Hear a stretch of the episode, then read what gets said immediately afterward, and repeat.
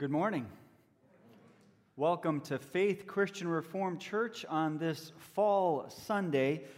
It is not the brightest day in the world outside. It is not the most wonderful year any of us have ever had, and yet the Lord is good. He is gracious and compassionate.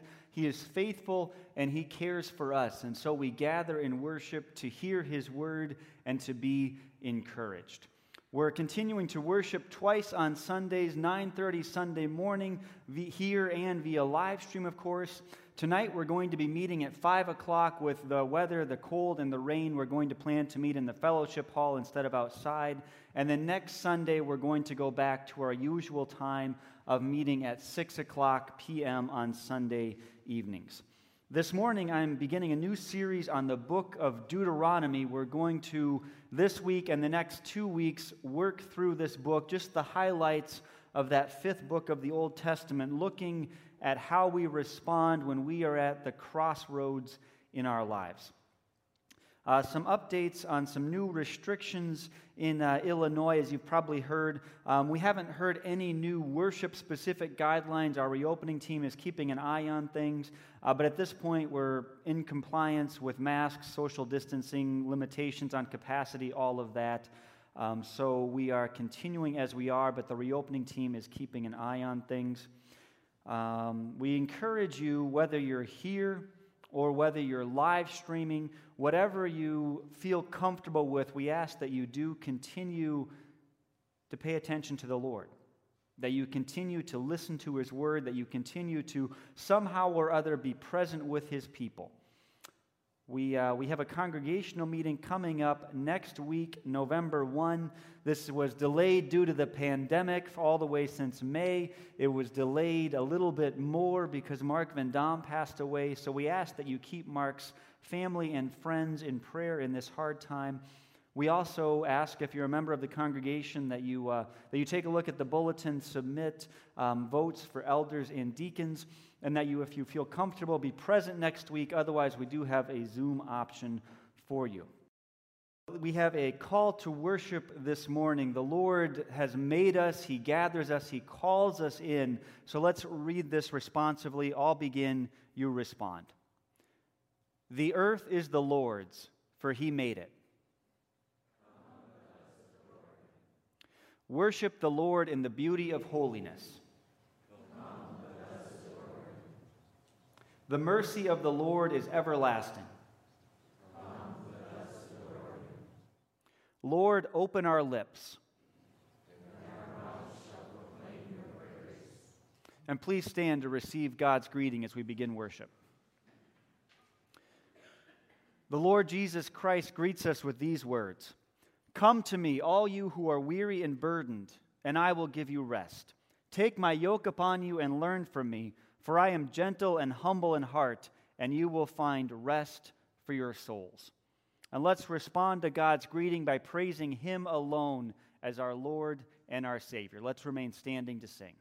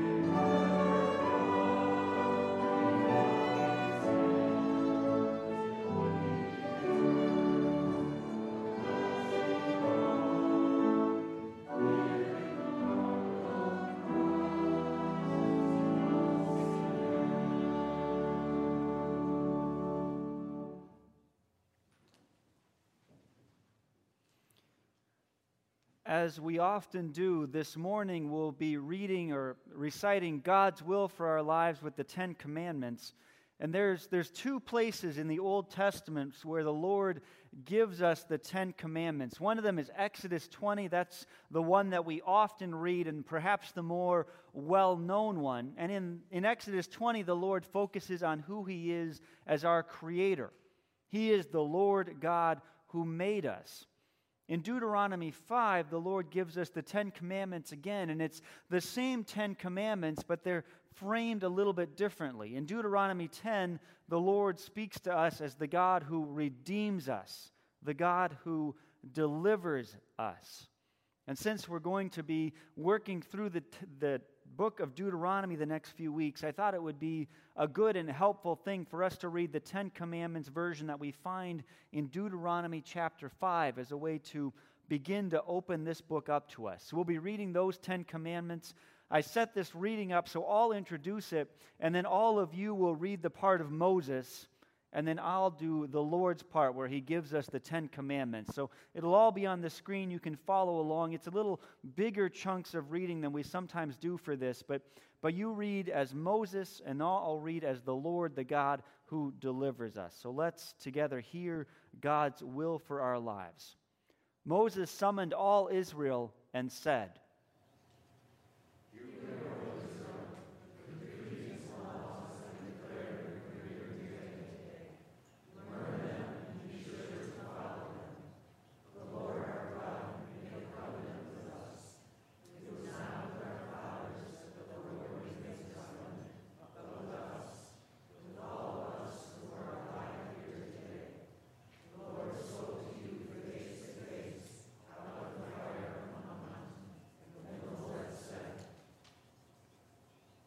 I am the Lord your God, who brought you out of Egypt, out of the land of slavery. You shall have no other gods before me. You shall not make for yourself an idol in the form of anything in heaven above, or on the earth beneath, or in the waters below. You shall not bow down to them or worship them, for I, the Lord your God,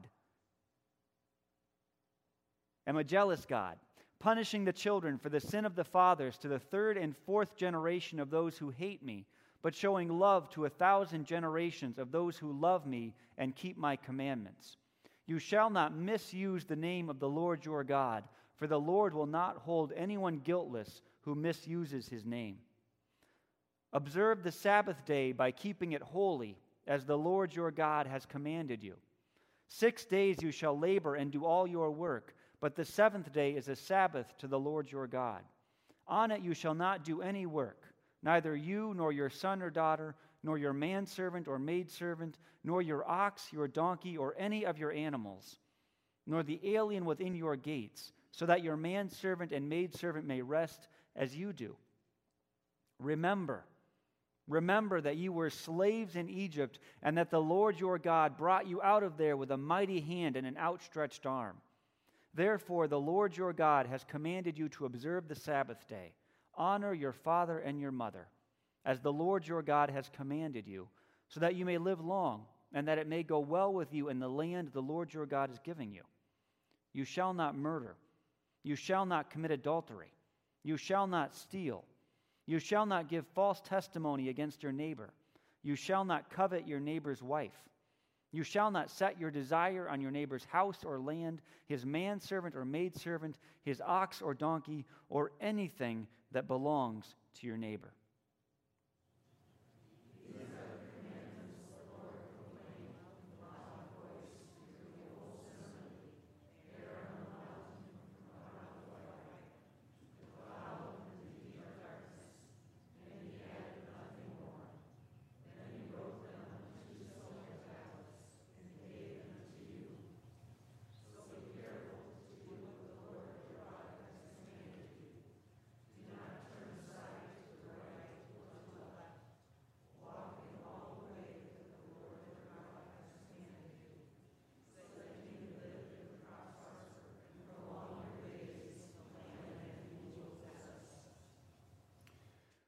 We sometimes hear God's will for our lives as a burden, as something that, that we have to do.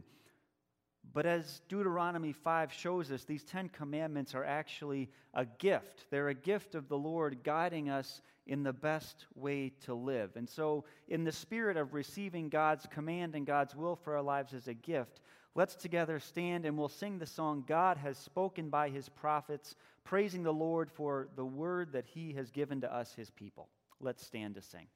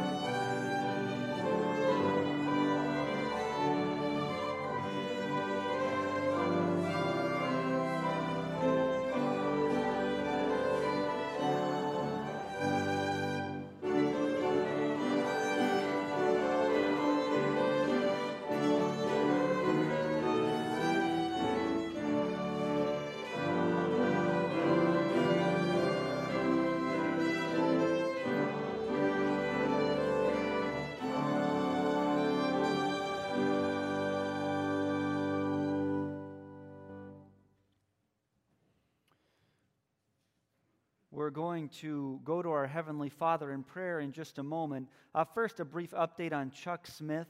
Uh, Chuck is still at Elmhurst Hospital. He has a pretty serious pneumonia, struggling a bit, so please keep Chuck and Marilyn in your prayers. Let's now go to our Heavenly Father in prayer. Our Father, our Savior, our Comforter, we are grateful that you lead and you guide us. We are grateful for your word that shines a light on our path. And yet, at the same time, we confess that we often walk in our own paths. We ignore you, we disobey you, we sin against you all the time. And down deep, we know that if you kept track of all the sins that we commit, we would never be able to stand before you. And so we thank you for your grace. We thank you for the gift of salvation given to us through the work of Jesus Christ. And we thank you for the gift of faith that you work in us. We're grateful that you work in us to bring us to you and to keep us standing fast in you. Even now, in the times that we break your commands and disobey your will, we, we know that you are always our gracious and compassionate God. And Father, we are always, always in need of your help. We need your help to live good and righteous lives. We need your help to live hopeful lives. Our lives are so full of trouble and pain. We are broken, lost, and hurt, and it can be so hard to keep going. We ask that you make our paths straight and that you take away our pain and our suffering. We pray this morning for Ron Vandernald in the midst of a series of surgeries. We pray that you enable doctors to address the health issues he's having and to bring him back to better health. We pray too for Chuck Smith as he continues to battle pneumonia and also as he faces some other ongoing health issues. Lord, we pray that you give him strength and endurance. And we pray too that you provide energy and comfort for Marilyn as she tries to help him through this difficult time. Father, we think of Mark and of Thea's families as they've laid loved ones to rest recently. We pray that you continue to give them your grace, your comfort, and your peace. We ask that you grant healing to all those who are battling COVID and to all of us as we face the difficulties of this time. Lord, we are grateful for every day that you give us, and, and we are grateful that you walk with us when the days are hard and long. Father, renew our spirits, renew our minds, renew our bodies. Begin to work your resurrection life in us even now. And Father, we pray that you work renewal in this world too. As we look around, we, we see governments that deny your existence and disobey your will. We see politicians who continually claim power for themselves and, and not for the common good. We see people fighting and killing each other over power and wealth and, and sometimes over nothing at all. We see the wealthy grow more and more wealthy, and we see the poor desperately seek the resources that they need just to survive. We see people, the old and the young, discarded as if they were not human beings and if their life, as if their lives were not worth anything. There is no end to the troubles we see in this world. But even now, we pray that you bring an end to evil. Bring justice on those who willfully, unrepentantly hurt and oppress others. Work for transformation in those who want to do better but don't know how. Father, use us to do good works, to bring glory to you, because you are our gracious, loving Lord and our heavenly Father. And we pray all this in your name. Amen. And now, as we prepare to hear God's word, we're going to sing a song, Hear, O Lord, and Answer. And let's sing this song as our prayer of illumination, our prayer of preparation, that, that the Lord would hear our prayers and that He would answer with His word, speaking to each of our lives and our hearts. Let's remain seated to sing and sing this song. We'll sing it through twice as a prayer to the Lord to hear us and to answer us according to His grace and His love.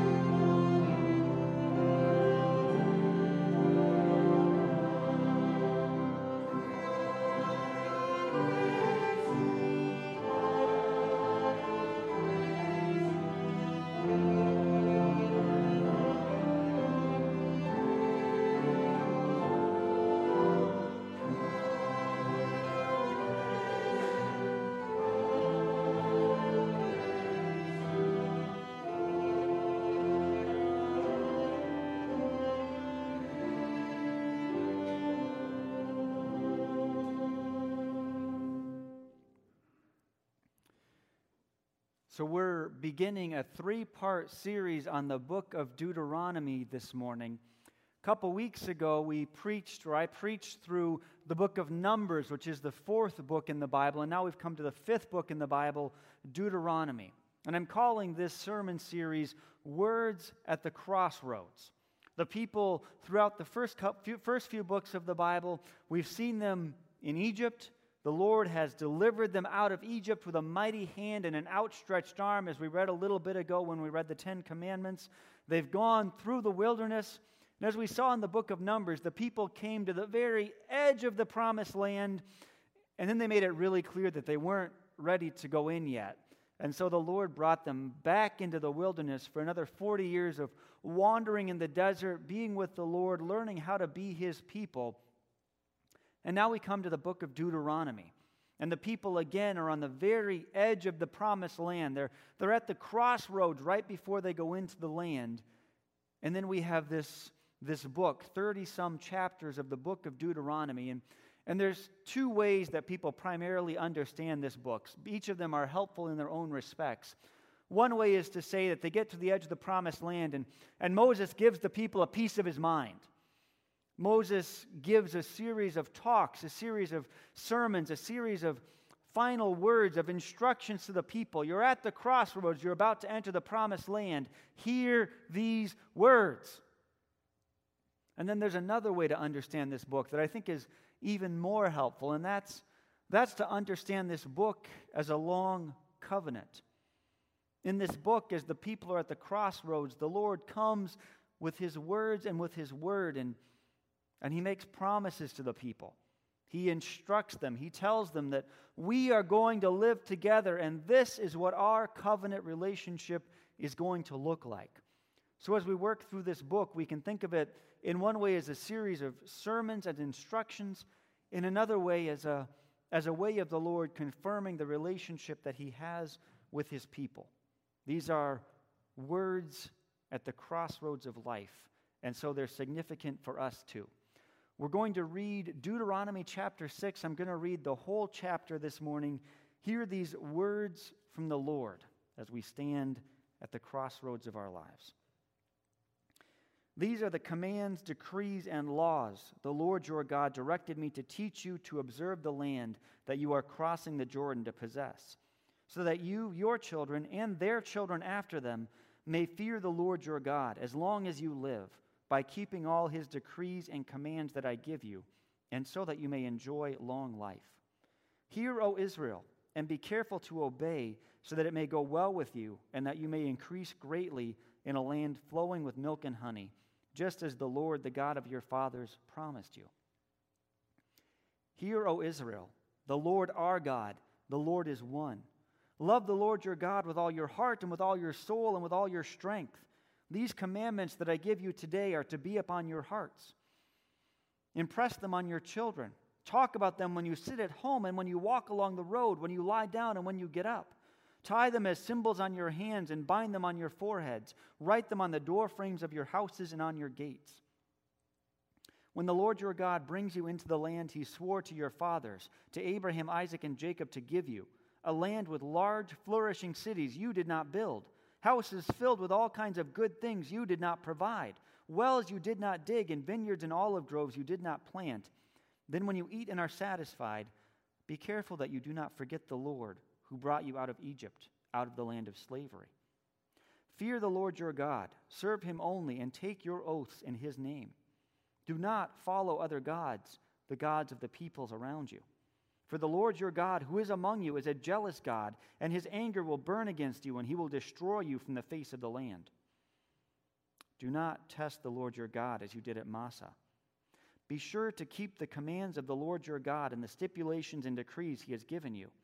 Do what is right and good in the Lord's sight, so that it may go well with you, and you may go in and take over the good land that the Lord promised on oath to your forefathers, thrusting out all your enemies before you, as the Lord said and in the future. When your son asks you, What is the meaning of the stipulations, decrees, and laws the Lord our God has commanded you? Tell him, We were slaves of Pharaoh in Egypt, but the Lord brought us out of Egypt with a mighty hand. Before our eyes, the Lord sent miraculous signs and wonders, great and terrible, upon Egypt and Pharaoh and his whole household. But he brought us out from there to bring us in and to give us the land that he promised on oath to our forefathers. The Lord commanded us to obey all these decrees and to fear the Lord our God, so that we might always prosper and be kept alive, as is the case today.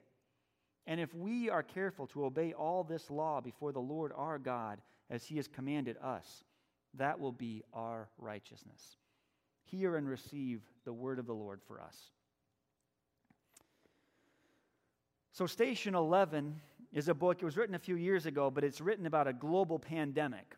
But it's written about a pandemic that far, far exceeds what we're in the middle of. It's, it's fiction, just to be clear. But there's this Georgian flu that rises up and kills 99.9% of the world's population, and civilization totally falls apart. The world goes back to pre modern, pre electricity, pre just about everything about our lives now. And then, little bit by little bit, people gather in small communities and small settlements, and life continues, but in a very different shape. And 15 years or so after this flu has devastated the world, there's, there's this group of families, maybe 25 or 30 families, that have gathered and they live in this old hotel that they've taken over and, and they farm and they, you know, they, they live. And they've managed to start up a school. One of the people who used to be a school teacher is teaching the children. And, and one day at night, some parents are sitting out talking by the river and and Jeevan and Daria and Michael are, are talking about school and what they're teaching their kids and how things are going. And then, then Michael says, You know, you know, I'm wondering these days why we even why we even tell our kids the old stories. Why do we even talk to them about antibiotics and computers and cell phones and cars? All of that, all of that's a life they're they're never going to experience. And you can just see their eyes glaze over when they hear about it. And Daria says, Yeah, I guess, but, but isn't it good for them to know? I mean, those things were, were significant parts of our lives. The world used to be different, and, and shouldn't we pass those stories on? And they sit in silence for a minute and they think back to their lives before and their lives now. And then after a while, Michael says, I, I just don't know. Maybe it's time for us to stop telling these crazy stories. Maybe it's time for us to just let go. And then there's another pause, and then Daria says, I don't want to let go. I don't want to let go. When we, when we gather as believers, when we talk about this old book and these old stories, when we look at the world around us and how much it's changing and how much it's changed, you know, there are times we might legitimately ask the question, and I think all of us have asked the question why do we keep doing this? Why do we keep paying attention to these old stories? Why do we keep showing up to church? Why, when there is a pandemic going on, when life is so hard and so difficult, why does it make sense to keep, to keep following the Lord? Why does it make sense to keep gathering as a church? Why does it make sense to, to get up early on Sunday morning to, to come here or to watch a church service or even to watch it later? Why, why are we doing this? Should we just let go? Why? Well, that's, that's one of the questions that Deuteronomy exists to answer. Why do we keep doing this? We're going to work through that answer. We're going to work through that question and how we respond to it in, in three ways this morning. I'm just going to have one point for this sermon, but we're going to reflect on it with three different emphases. So you'll see it on the screen, and, and each point will have some different words underlined, bold, italicized, so, so we can focus on different parts of this answer. But basically, why do we gather? Why are we here? Why do we keep paying attention to the Lord? And the answer to that question is that we follow because the Lord delivers us. We follow because the Lord delivers us. And we saw that in Deuteronomy 5 in that version of the Ten Commandments that we read earlier. And we saw it in this text in Deuteronomy 6 too. It's, it's this perpetual theme in Deuteronomy. We follow the Lord because he saves us. And over and over again, Deuteronomy rehearses how the Lord delivered his people from. He delivered them from Egypt. They were slaves. Pharaoh was working them to death. They were, they were under the thumb of foreign powers and foreign gods. And the Lord came in, and with a mighty hand and an outstretched arm and signs and wonders, the Lord delivered his people from that darkness. He brought them out. And then Deuteronomy also looks forward and it says, The Lord delivered us not just from, but the Lord delivered us to. In this text, we aren't quite there yet, but, but the Lord delivered us to the promised land, to this land that has, that has all kinds of good things, that have cities and, and houses that you didn't build, but that you get to live in, that have crops that you didn't plant, but that you get to eat, that have all of these things that, that you did not make and that you did not create and that you are not responsible for, but that the Lord has provided for you. Look at how the Lord delivers you, says this text. He brought you out of Egypt. He brought you through the wilderness and reshaped who you were. He brings you into the land flowing with milk and honey, of this, this land of abundance and joy and, and provision. Look at how the Lord delivers his people. And this text focuses particularly on that point in salvation history, but it's a story that we share with all of God's people. It's a story that the Bible tells us in all kinds of different ways, but, but really it's one big story the story of how the Lord delivers us. And so when we hear that story, when we gather week after week, when we, when we do our devotions for ourselves, again and again, the Lord is speaking to us and saying, I've delivered you. I've delivered you. I've delivered you. Through Jesus Christ, I brought you out of darkness into my light. And look at how wonderful that is. This is all of our story. And because this is our story, it, it sets us free. It delivers us from, from both the fears and the frustrations that we might experience in the midst of this pandemic. It delivers us from being afraid of, of what our culture might do or where it might go or what it might demand of us. It delivers us from, from being, being certain and set that life cannot possibly be okay unless the right political candidate gets elected in a couple weeks. The Lord's deliverance of us means that we can look at any trouble in this world and we can persevere. Life may be and life is very, very hard. But we keep on following the Lord because He has delivered us from slavery and trouble. Earlier in the week, when I, put, when I put this phrase together, I had we follow because the Lord delivered us. I made it past tense, but, but as the week went on and I dug deeper into this text and I thought about the whole story of the Bible, I thought, no, it needs to be present tense because the Lord is always delivering us in ways that we don't even realize. The Lord is always at work in our lives, giving us His peace and His comfort and transforming us. And so, if you are feeling anxious these days, if you are afraid, if you are angry, if you are unsettled, look to the Lord because He is delivering us. This text invites us to, to really focus on the word of the Lord. And, and I want to invite you this week and the weeks ahead to find, to find some new and fresh ways to do that. Maybe you actually want to take some verses from Deuteronomy 6 or, or some other places in the Bible. We'll, we'll close out this service with the traditional blessing from Numbers 6, and that might be another text to, to maybe print out and actually put above your front door. So every day when you step out, you, you read that the Lord is blessing and taking care of you and giving you his peace. Maybe you want to print it out and actually put it on the dashboard of your car under the speedometer so as you're driving to work or or as you're going to the grocery store, you're reminded that the Lord is our God and that He is taking care of us.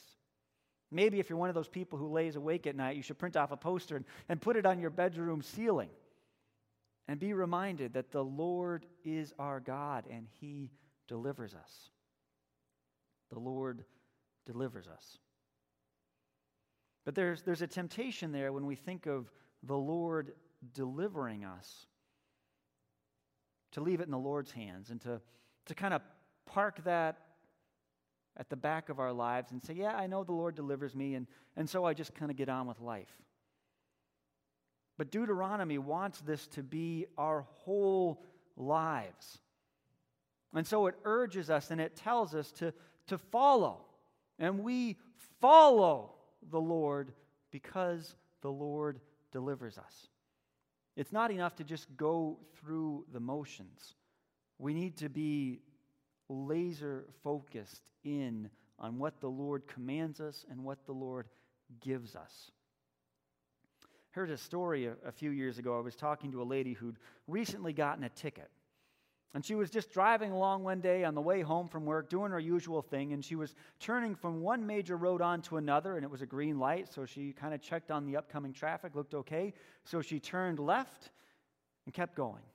And after a couple seconds, she realized a police car was behind her with its lights on, so she, she sort of slid over to the right hand lane, as people usually do, and kind of just kept poking along and thinking, well, he can slide by me, I'll get back in the left hand lane and, and head for home.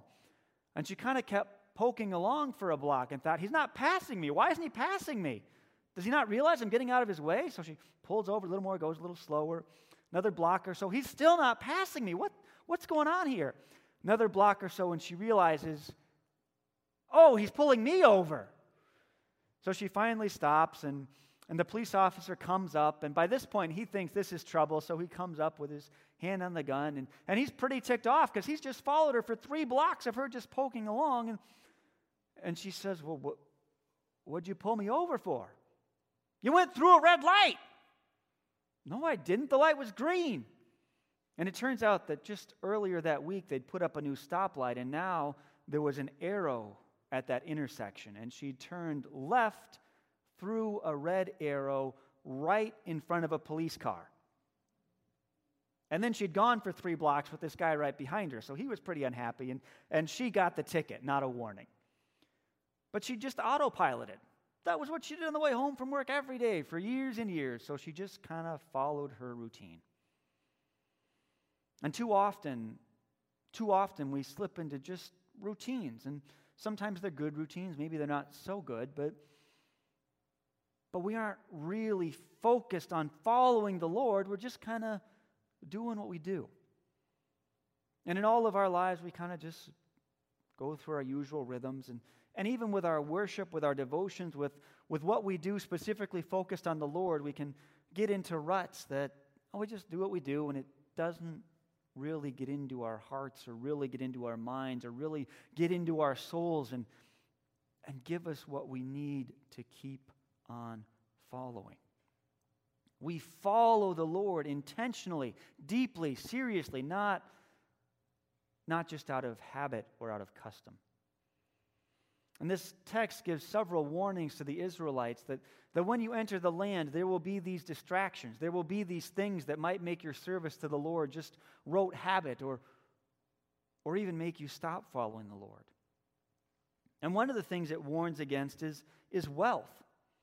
When you come into this land and, and you enjoy the cities and the houses that you didn't build, and, and you have these vineyards and these crops that some of them you didn't even plant, well, are you going to go on autopilot? Are you going to sit back and think, yeah, I'll serve the Lord every now and then, but I, I don't really need him. Life's pretty good. Deuteronomy warns us against wealth keeping us from following the Lord. And then Deuteronomy goes on, and this is verses kind of 10 to 16 if you want to check it out later. And then Deuteronomy goes on and it says, And when you see the peoples around you worshiping their gods, don't be distracted by that. Don't follow other gods. Because you know, the other gods, sometimes their worship services were more fun. Sometimes they demanded less from you. But don't be distracted by that. Keep on following, says Deuteronomy. And then Deuteronomy says maybe trouble. Maybe trouble in your life. Maybe when you don't have quite enough food or, or the crops aren't quite as good as you'd like, or you have a little bit of whatever kind of trouble in your life. Maybe that's going to distract you and you're going to stop following the Lord then. but keep on following. So Deuteronomy says you might, well, you might forget the Lord if life is good. You might desert the Lord if other gods look better. You might doubt the Lord if your life is hard. And the only antidote to those things is to keep yourself in the Lord's commandments, to keep on loving and obeying, to keep on following with all you've got. And for us too, when life is going well, we can sit back and think we don't need the Lord. When other people have easier lives, we might think, boy, that, that looks good. When life is hard, we might think, God, why are you allowing this? Where are you? What's going on? Where are you distracted? Where are you autopiloting instead of really following the Lord? And if you can't think of anywhere off the top of your head, I'd invite you to later this week or later today go back and read through Deuteronomy 5 and pay attention to each of the Ten Commandments and, and think if there's some particular commandment that, that maybe you haven't been spot on with. I think all of us will probably find at least one. But think of a, think of a way that maybe you aren't keeping the Lord's ways in your hearts as well as you can. And then just think about how you can, you can take a step or two forward to keep on following the Lord. We follow the Lord because the Lord delivers us. And for our, our third and last emphasis in this sentence, we follow the Lord because the Lord delivers us. This text is deeply concerned about the faith being transmitted on from generation to generation. And I think that's a special challenge for us these days because we are probably the most generationally separated and stratified society in history. Let me give you what might be a very typical situation around the family living room, if everyone is even in the living room. Mom is on her phone looking up recipes on Facebook, scrolling through her feed, and thinking about, oh, I could make that. That'd be great. Dad is on Twitter and he's in a flame war with some idiot who thinks that Trubisky's a better option than Foles for the Bears this year. Emily's home from college and she's taken an Instagram of the latte that she just made that looks great. Timmy, Timmy, he's on Snapchat plotting with his friends what they're going to get up to later in the evening. Emily is hiding off in the corner planning her next TikTok video, and she's hiding because her parents don't know she has TikTok and that she's got a bunch of followers. Jimmy's on the computer watching YouTube about how to defeat the next boss in his video game. They're all there, but they aren't paying any attention to each other. And often, and hopefully that doesn't describe your family too closely, but, but often in our lives these days, as families, as friends, as communities, as churches, we are all on our own wavelength. We don't have shared stories, we don't have shared practices like people used to. And, and in some ways, that's great because it allows each of us to be kind of who we are and who we want to be. But in some ways, that's toxic and destructive because it leaves us isolated and it leaves us without things to hold on to. When it comes to our faith, Deuteronomy wants us to be a people with a history and a people who are a present community that is, is so tight we can't imagine living without each, other, without each other, and a people who see a future where we all live together and live with the Lord forever. Verse 20 starts out with a child asking, asking his dad, his parents, basically, why do we do this? What's the reason behind these commands? Why do we keep on doing these crazy things? Why are we doing the worship thing and the sacrifice thing? And what, what are we doing this for? And by the way, the child wouldn't be asking that unless the family was doing those things. So this has to start with following the Lord. But the child asks, What commands did the Lord give you? What commands did the Lord give you that, that, that, that you're following? And the wise parent, as instructed, responds not with a you and me or, or not with a me, but with an us. Not, well, the Lord, the Lord gave this command to me, but, but the Lord brought us out. Why do we do these things? because we were slaves and the Lord brought us out. And you may have noticed as I read the last five verses or so of that chapter, We, us, are. We, us, are. We, us, are. Over and over again in the explanation, this parent says, We, us, are. We were delivered by the Lord. The Lord brought us out. This is our community. These are our practices. The child asks, What are you up to? Why do you do this? Why do we follow these laws? And the parent responds with, This is our story. This is our life. This is where we find hope and meaning and joy and peace. And we can still do that today when, when we ask each other, when, when our children ask us, or when our parents ask us, why do we do this? Why are we following when life is so hard?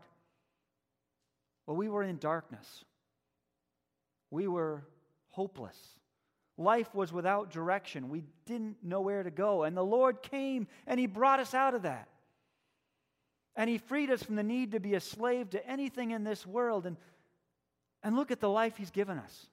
Look at each day that He's given us. Look at the community He's given us to be part of. And look at the hope He's given us that, that we will be with Him forever, that He will renew and restore all things, and that He is with us even now. What a story we have as God's people. We follow the Lord because he delivers us. Now, there are some answers to this question that we're, we're often tempted to give that are true, but I think inadequate. We might say, well, we do this because I say so. We do this because the church says so. We do this because this is what God's people have always done. And all of those are good and true answers, and there are a time and a place for them. But when people ask us, when we ask each other, why are we still doing this? That's an opportunity to rehearse the gospel. That's an opportunity for us not to focus on some of the particular practices we're called to as God's people, but to focus on how Jesus Christ has saved us and redeemed us, and, on how that changes everything. When you have those moments when you want to throw up your hands and say, maybe we need to stop telling these crazy stories. Maybe we just need to let go. Well, then maybe, maybe it's time to rehearse God's work and to hear the gospel again. And we need, as individuals, as families, as a church, to do that intentionally. This doesn't happen automatically. So, as, as families, you know, we have a couple pages in the bulletin this week. We'll have them the next couple weeks as we continue this, uh, this series on Deuteronomy. But there's a couple pages in the bulletin that are titled Family Faith Formation Resources. We had a few people from church put together some ideas of favorite Bible story books, favorite, favorite online resources, favorite ways to help us keep hearing the story of the Bible and to get that into our, into our heads and into our hearts. So I encourage you, especially if you've got kids at home, to take a look at that. But even if you don't, take a look at those resources and think about how you as a family can be together focusing on the good news of God. We need to be reminding ourselves, we need to be always rehearsing and always ask, asking and answering that question why do we keep doing this? Because it's so easy to autopilot. Let me wrap up today with a little bit of a, a thought experiment for you. I want you first, we'll start with this one. I want you first to picture life a few months from now with everything having gone right. All the right candidates get elected in November. The pandemic is over, we fixed it. The economy is back on track. Everything is great. And we gather here to worship. Let's just say a year from now. Now, are what you are doing right now for faith formation? Are the ways that you are following the Lord right now preparing you a year from now to be stronger in your faith? If everything goes well for you in the next year, where will you be with the Lord? Will you be closer to Him? Or will you have kind of tuned out and stepped away? Now, let me give you the other part of this, this thought experiment. Imagine that everything goes terribly. Imagine that all the wrong candidates get elected. Imagine that the pandemic just hangs on and hangs on and hangs on. Imagine that, that we hit another really rough, rough economic stretch. Imagine that the culture takes a hard turn against Christianity and, and things just keep on getting rougher and rougher for us as people of faith.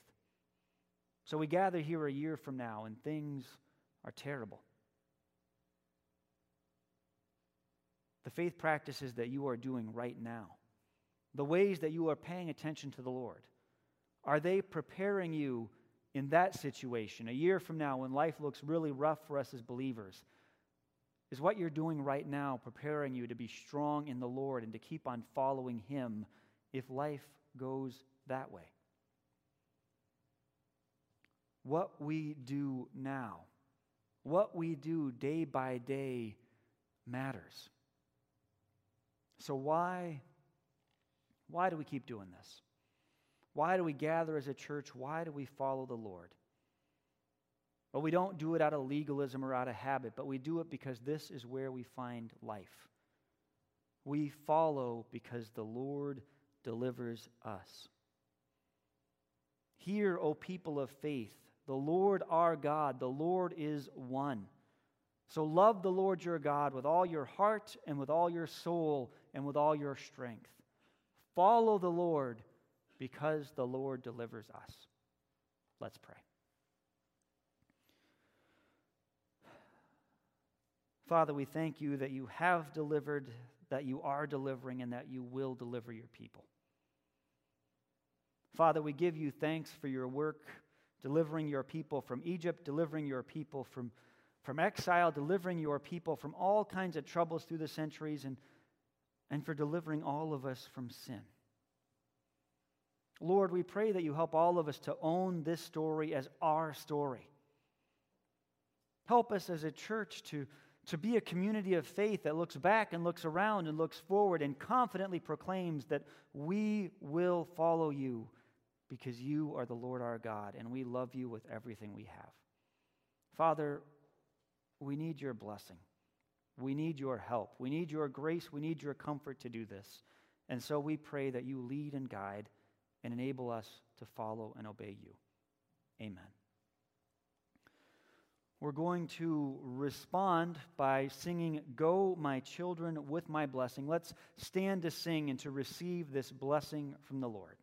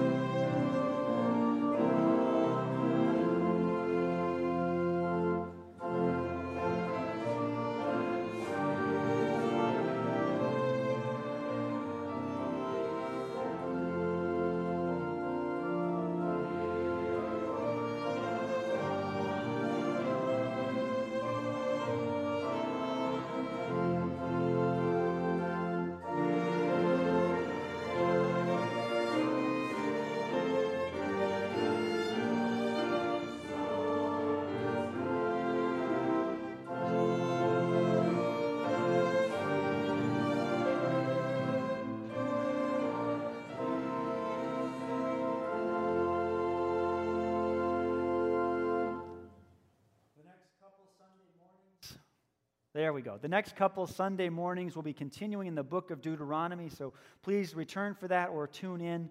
Tonight we're going to gather at 5 o'clock in the fellowship hall. We'll be reflecting on a prayer from the book of Kings, from King Solomon. Usually lately we've been exiting out the front doors, but with the cold and the rain, we'll just exit out the doors over there. So as you go out, just kind of give yourselves a little bit of distance, but we'll head out that way this morning. And now, for today, for always, receive this blessing. The Lord bless you and keep you.